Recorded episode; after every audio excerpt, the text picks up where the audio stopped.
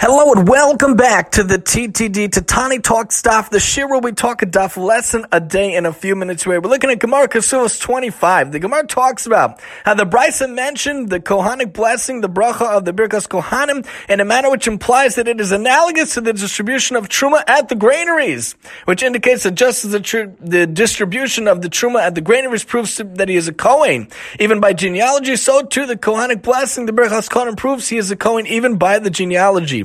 Brings to mind the idea of the granary. How can you have a life? How can you have a way in your life that your house, your life could be like a granary, giving out to those around you, not to impoverish yourself, but to do good for others? You have extra books, make an FLL like we did. You have extra clothing, give it away. If you have extra items, whatever you can, give it to others, do for others. Let your house, let your life be like a granary. Help out those that are less fortunate than you, not just with money, with your time, with your resources, with your items in your life.